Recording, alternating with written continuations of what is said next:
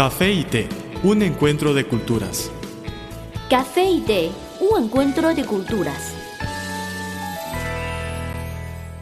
Café y té, un encuentro de culturas, sigue acompañándoles en esta jornada. Somos Lola Lee y Carmen González, y hoy conversamos sobre el momento propicio para tener un segundo hijo. El pasado treinta de octubre, después de la quinta sesión plenaria del decimoctavo Comité Central del Partido Comunista de China, se anunció oficialmente que China permitirá que todas las parejas tengan dos hijos, lo que pondrá fin a su política del hijo único aplicada durante décadas. Sin embargo, tomando en consideración el creciente gasto para la crianza y educación de un hijo, muchos padres jóvenes vacilan para adoptar tal decisión. ¿Cuándo es el mejor momento para tener otro bebé?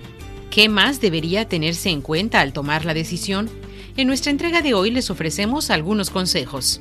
Algunos dicen que esta decisión es más difícil que la de buscar el primer niño, porque no solo se trata de tener otro bebé, sino de cambiar la familia que uno ya tiene. Con cada nuevo nacimiento hay que pensar en las modificaciones que esto causará en nuestro estilo de vida, finanzas, trabajo, relaciones y además en cómo ese bebé afectará a su hermanito o hermanita mayor. Pues uno más en la familia representa más del doble de trabajo para papá y mamá. Muchos se preguntan si hay un intervalo ideal entre cada nacimiento para el bien de los adultos y de los niños. Es mejor tener hijos muy seguidos, de modo que puedan jugar juntos y criarlos en el menor tiempo posible, o es mejor espaciar los nacimientos para garantizar que cada niño reciba la atención y el cuidado suficientes. Muchos estudios coinciden en que un lapso de dos a tres años puede ser ideal entre los dos nacimientos. Tomamos como ejemplo el caso de Estados Unidos. Según el Alan Guttmacher Institute, el intervalo promedio entre el primer y el segundo nacimiento es de alrededor de treinta meses para las mujeres estadounidenses. Si el tiempo entre embarazos es menos de dieciocho meses o más de cinco años, la probabilidad de que el segundo bebé nazca prematuro, con bajo peso o pequeño para la edad gestacional podría ser mayor, de acuerdo con un estudio del Journal of American Medical Association. Un estudio similar de la Universidad de California en San Francisco encontró que el intervalo ideal entre bebés es de veinticuatro a treinta y cinco meses. Los bebés concebidos antes de ese periodo resultaron tener una incidencia mayor de bajo peso al nacer.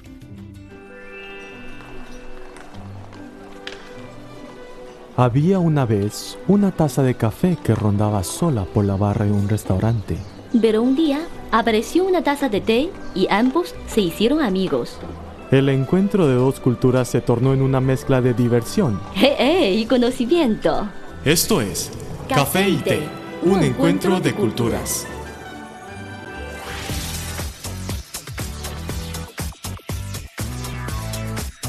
Visítenos en nuestro sitio web español punto c r i punto c n.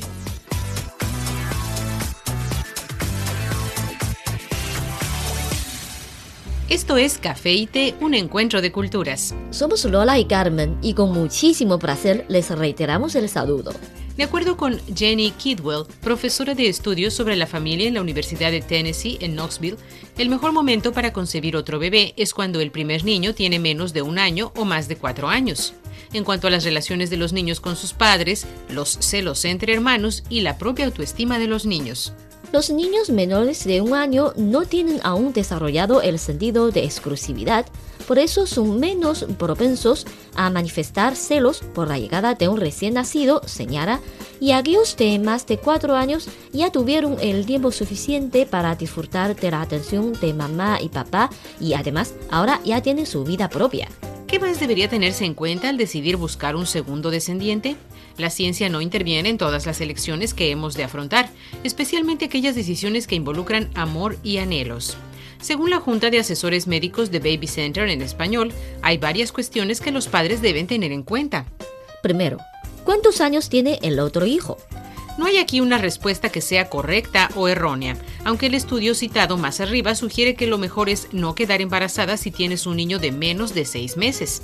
Aún así, las opiniones están divididas en relación a este tema. Algunas personas están a favor de esperar lo más posible, De esa forma, los otros niños habrán tenido tiempo de sobra para desarrollarse y crecer, y la pareja podrá entender y hasta conversar sobre las consecuencias que podría producir otro bebé. Otros dicen que el hecho de que los niños se lleven poca edad es garantía de que serán compañeros por siempre y de que no estaremos criando niños pequeños el resto de la vida. La segunda cuestión a tomar en consideración es, ¿cómo puede otro bebé cambiar nuestro estilo de vida? ¿Has logrado asentar una rutina ideal con tu otro niño? ¿Cuentas con un buen apoyo para cuidarlo? ¿Duerme ya tu primer hijo toda la noche? Son otras preguntas importantes. Quizás se haya llegado al punto en el que la pareja vuelve a tener tiempo para ella otra vez. Y si la madre ha vuelto a trabajar, su horario es también un factor importante al pensar en tener otro bebé. Hay que tener presente que un recién nacido ocupa una parte enorme de nuestra vida y tiempo. Hay que pensar en si se tiene el tiempo y la energía que requiere un bebé y si los niños están preparados para afrontar la realidad de un nuevo hermanito o hermanita en la casa. Tal vez se decida que uno es suficiente o se prefiera esperar un poquito más. El café es una de las bebidas más populares de Occidente. El té es la bebida tradicional de Asia. En la actualidad, podemos degustar en un mismo lugar de sus distintivos sabores. Así como el café y el té, las culturas de Occidente y Oriente tienen sus similitudes y diferencias. En nuestro programa podrá conocer algunos aspectos interesantes que estimularán sus conocimientos. Esto es Café y Té, un encuentro de culturas.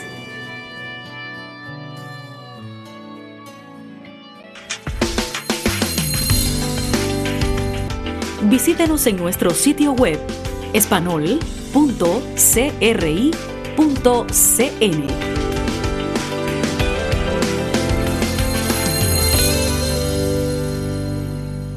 Están sintonizando Café de un encuentro de culturas. Lola y Carmen les reiteramos nuestro agradecimiento por este tiempo en el que nos permiten acompañarle, ya sea a través de las ondas radiales o de internet. Antes de tomar la decisión de tener el segundo hijo, los padres deben hacerse varias preguntas, entre ellas la relacionada con su situación económica se encuentra entre las primeras y más importantes. Un estudio en dos mil trece estimó que la familia china promedio gasta quinientos sesenta mil millones en criar a un hijo hasta que éste termina la universidad. Además, destacó que el costo de la crianza de un niño en Beijing puede alcanzar los dos coma setenta y seis millones de yuanes. Sin embargo, en el caso de las parejas que ya han tenido un primer hijo, ya poseerán cierta experiencia sobre cuánto cuesta criar a un bebé, o sea, de los gastos en alimentos, ropa, accesorios, inmuebles, salud y la educación preescolar y escolar. Es importante también analizar la situación laboral que se tiene. A muchas mujeres les resulta difícil mantener su trabajo, ya sea de tiempo completo o parcial, una vez que viene el segundo o tercer hijo. ¿Podría la mujer dejar de trabajar si es que esta te parece la mejor opción? ¿O pagar a una persona para que cuide del bebé en caso de que conserve el trabajo? Otra cuestión a tomarse en cuenta es la edad de los padres. Desafortunadamente, la edad de los padres es un factor importante, especialmente en el caso de las mujeres. Si se tiene treinta y ocho años y se quiere tener otro hijo, no se pueden espaciar los nacimientos tres años, en el caso de la mujer. Pero si se es menor de treinta y no existe ningún problema de salud que pueda dificultar la concepción, se puede ser un poco más flexible. La edad para ser padre también cuenta. Tener menos de cuarenta años es lo ideal para ello. Otra cuestión, ¿están ambos de acuerdo? Algunas veces uno de los integrantes de la pareja ya está listo y el otro no. Es difícil que ambos estén sincronizados todo el tiempo. Es una cuestión difícil de resolver, pero el primer caso es comenzar a conversar sobre las diferencias entre ambos. La pareja debe sentarse y analizarlo. Puede ser que no resuelvan nada en ese momento, pero lograrán una mejor comprensión al respecto.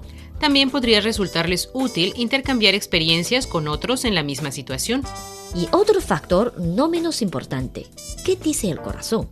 Podemos tener una enorme cantidad de información y analizar detenidamente los pros y los contras, pero esta es una de esas decisiones que se toman según lo que dicta el corazón.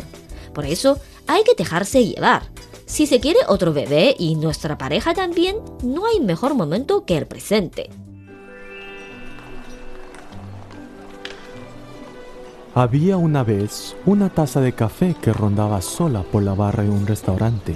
Pero un día apareció una taza de té y ambos se hicieron amigos.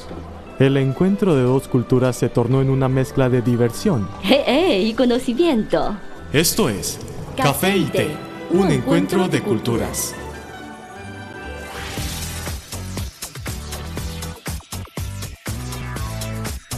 Visítenos en nuestro sitio web español punto c r i punto c n.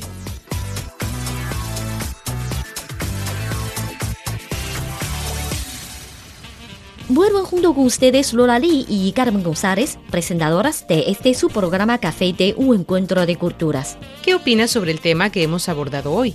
Si quieren compartir con nosotros sus comentarios o alguna experiencia personal, pueden enviárnoslo por email o por correo. O en las redes sociales. En Facebook nos encuentran como Radio Internacional de China y en Twitter síganos como arroba C R I Español. También esperamos que colaboren con nosotros en la sugerencia de temas de este espacio, así como en nuestra sección fija, consejos útiles para la vida cotidiana. Con muchísimo gusto recibiremos sus comentarios. Aquí tienen nuestras vías de contacto.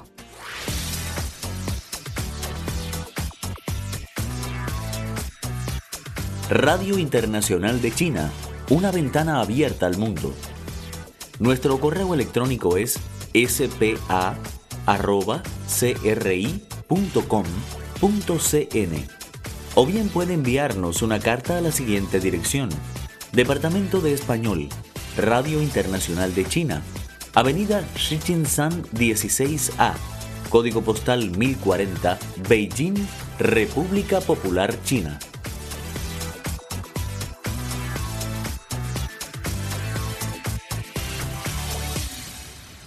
Siempre estamos a su disposición. Por favor, indiquen para Café y Té en el asunto de su email o en el sobre de su carta. Hasta aquí nuestro programa para hoy. Café y Té, un encuentro de culturas, es un programa hecho especialmente para ustedes. Desde nuestro estudio se despiden Lola y Carmen. Les esperamos en la próxima entrega. Hasta pronto. Hasta luego. El café es una de las bebidas más populares de Occidente. El té es la bebida tradicional de Asia. En la actualidad, podemos degustar en un mismo lugar de sus distintivos sabores.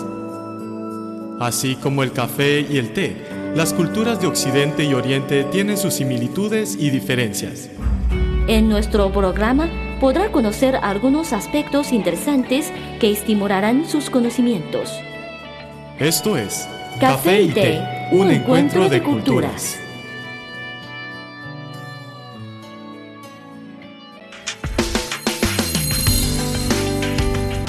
Visítenos en nuestro sitio web español punto c r i punto c n.